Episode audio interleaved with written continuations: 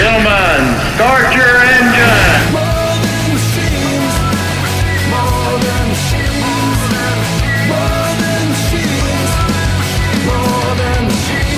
Welcome to the Days of Thunder NASCAR podcast with Cruz. Hey, hey, thanks for joining me for a new episode of the Days of Thunder NASCAR podcast. I'm your host, Cruz. Hope you're having a great week, and I hope you enjoyed the race on Sunday. So, we're going to go over the highlights from Indianapolis and the Verizon 200. We'll also talk about that upset winner and lots of news from the garage. We're also going to look ahead at the race this weekend at Watkins Glen. The green flag is out. Let's go for it. Time now for your race day rewind.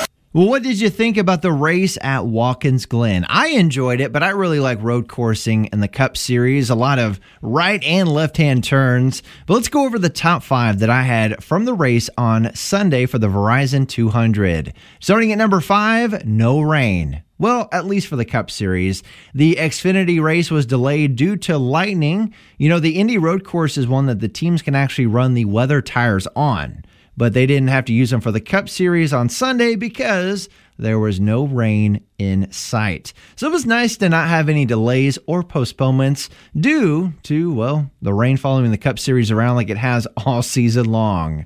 Coming in at number four, AJ Allmendinger. Now, I'm not sure what's going on with Kaulig Racing, but for the longest time, AJ was the driver to beat in the Cup Series when it came to a stop at a road course.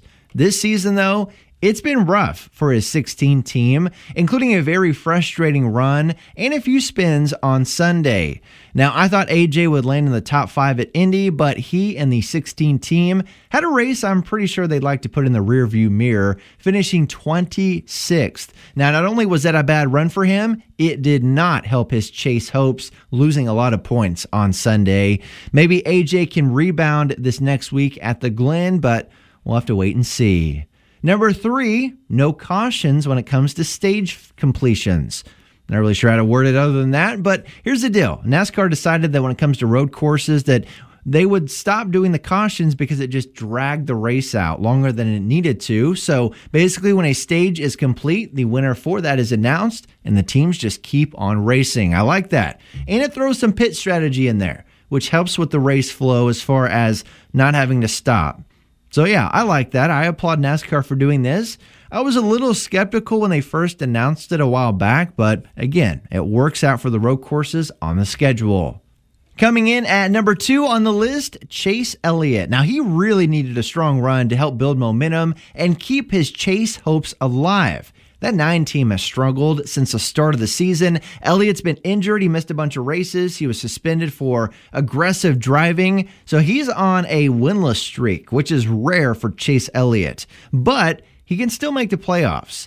At this point, though, he's going to have to get a win to get in to the top 16. But that number nine team had a really strong run at Indy on Sunday, finishing second, just one spot short. But the Cup Series returns to the Glen this weekend, where Chase will be a contender and he'll possibly get that first win of the season and in to the top 16. But we'll have to wait and see. You know, this season has been pretty crazy.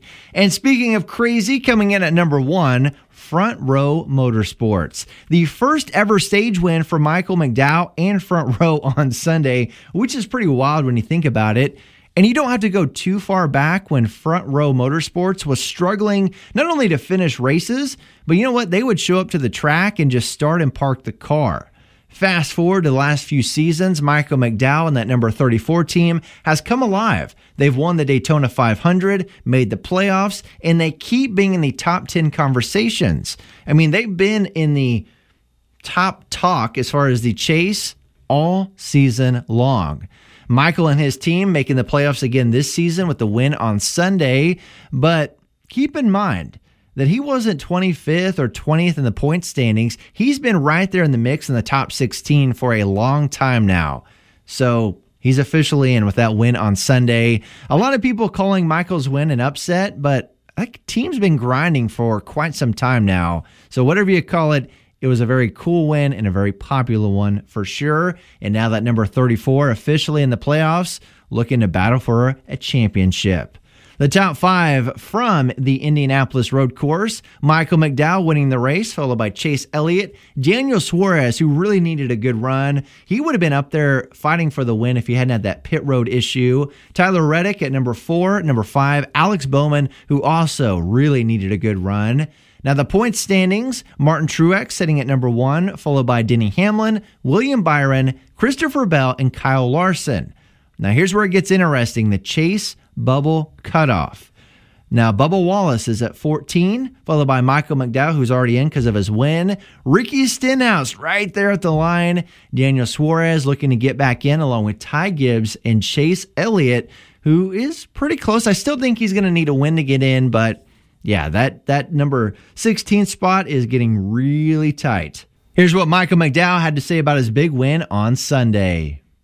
I think that it just shows how strong our team is, right? It's one thing, you know, if you're restarting sixth here on a green white checker, you fire it in there and you steal a win, right? That's not what we did today. And what we did today is we had the fastest car and we won. And I think it says a lot for our race team and and what we have been able to do and what we've able to build on. And you know, this next gen car has really helped us on the road courses. And last year we were close. We weren't a race winning car, but I felt like we were a top three to five car. And we've just built on that and built on that and built on that. And, you know, at Sonoma, I think we had a shot at it before we hung that lug on that last pit stop. I mean, there wasn't a lot of people talking about it, but we were the only one that could run with Martin and felt like, hey, we're pretty close. If we execute and do everything right and hit it right, maybe we can actually go and contend. But yesterday was just different when I unloaded yesterday, I felt like, yeah, we're going to be contenders. And if you just look at practice, we were the fastest in practice, fastest five lap, fastest 10 lap, fastest average. And I woke up this morning nervous. I really did. I don't normally wake up nervous. I was anxious, feeling like I think I have a race winning car here and I just got to go do my job and not look like an idiot. And um, thankful we were able to do it.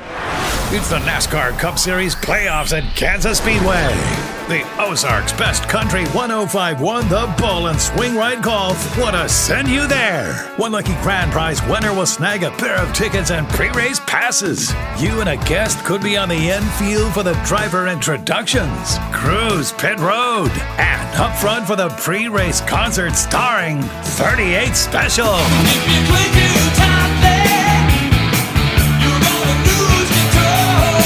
Signed up today at Swing Right Golf, the bull1051.com, or simply text swing to 417-863-1051 to get instantly qualified to win. It's the NASCAR Cup Series Playoffs Hollywood Casino 400 September 10th. Get more info and tickets at kansasspeedway.com.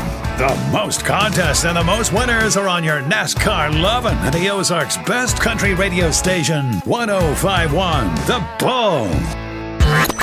NASCAR News now. Well, a couple of familiar sponsors making their return this weekend at Watkins Glen. One of those is Sugarlands, who's going to be showing their new Eggo brunch in a jar on Ricky Stenhouse's number 47. This is going to be pretty good. I'm going to look for this in stores. Also, Siemens is returning to sponsor Martin Truex, a full sponsorship on this car at the Glen. Now, Siemens has worked with JGR since 1999. They've been a longtime sponsor in the sport, and it's good to see them back on a race car.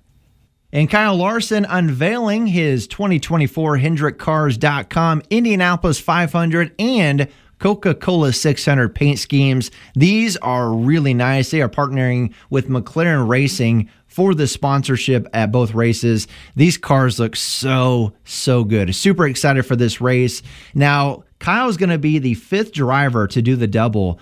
That list includes John Andretti, Tony Stewart, Robby Gordon, and Kurt Busch. So that is super cool and looking forward to that next season.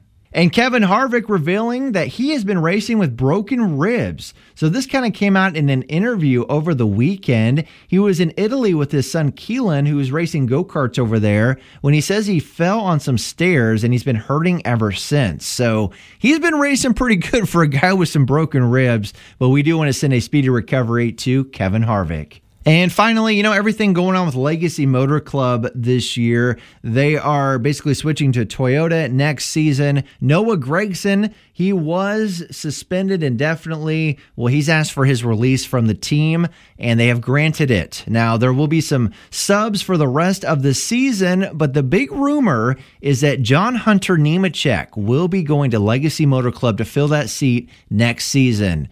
You know, John Hunter has been incredible in the Xfinity Series this year with Joe Gibbs Racing, and with Legacy switching to Toyota next season, it makes sense that they would want him in that seat. So, some changes coming for Legacy Motor Club next season, and personally, I feel like it's for the best as far as their moves because they have had a horrible, horrible season so far. This is your Days of Thunder NASCAR podcast. We're looking forward to the Cup Series making its return to Watkins Glen. Yes, two road courses in a row. I love it. Some people hate it, but I'm a big fan. It's the Go Bowling at the Glen taking place this Sunday, green flag, 3 o'clock. You can watch this on USA. Now, the top performers, I think Chase Elliott's going to keep his momentum going along with Daniel Suarez. And I think Denny Hamlin's going to have a good run also. My dark horse, Harrison Burton. He's kind of been flying under the radar for a number of weeks, and I think he is going to have a great finish with that number 21 Wood Brothers team. Well, thanks for checking out the new episode of the Days of Thunder NASCAR podcast. Really looking forward to the race at Kansas Speedway coming up in less than 25 days. It's going to be the Truck Series, Xfinity, and the Cup Series. All those going to be playoff races, by the way, which is going to be wild. I mean, the race earlier in the year was crazy. Ross Chastain, Noah Gragson getting into a fight on pit road after the race. Denny Hamlin wrecking Kyle Larson to win. You don't know what's going to happen at Kansas Speedway, so be sure to join us for the Hollywood Casino 400 and get your tickets at kansasspeedway.com. Don't miss out. Well, I hope you have a great rest of your week. Be sure to keep up with the podcast at the Days of Thunder uh, Facebook page. That's where I share a lot of news regarding, you know, silly season and all kinds of fun stuff. So be sure to keep up with that. Have a great one. We'll talk to you soon.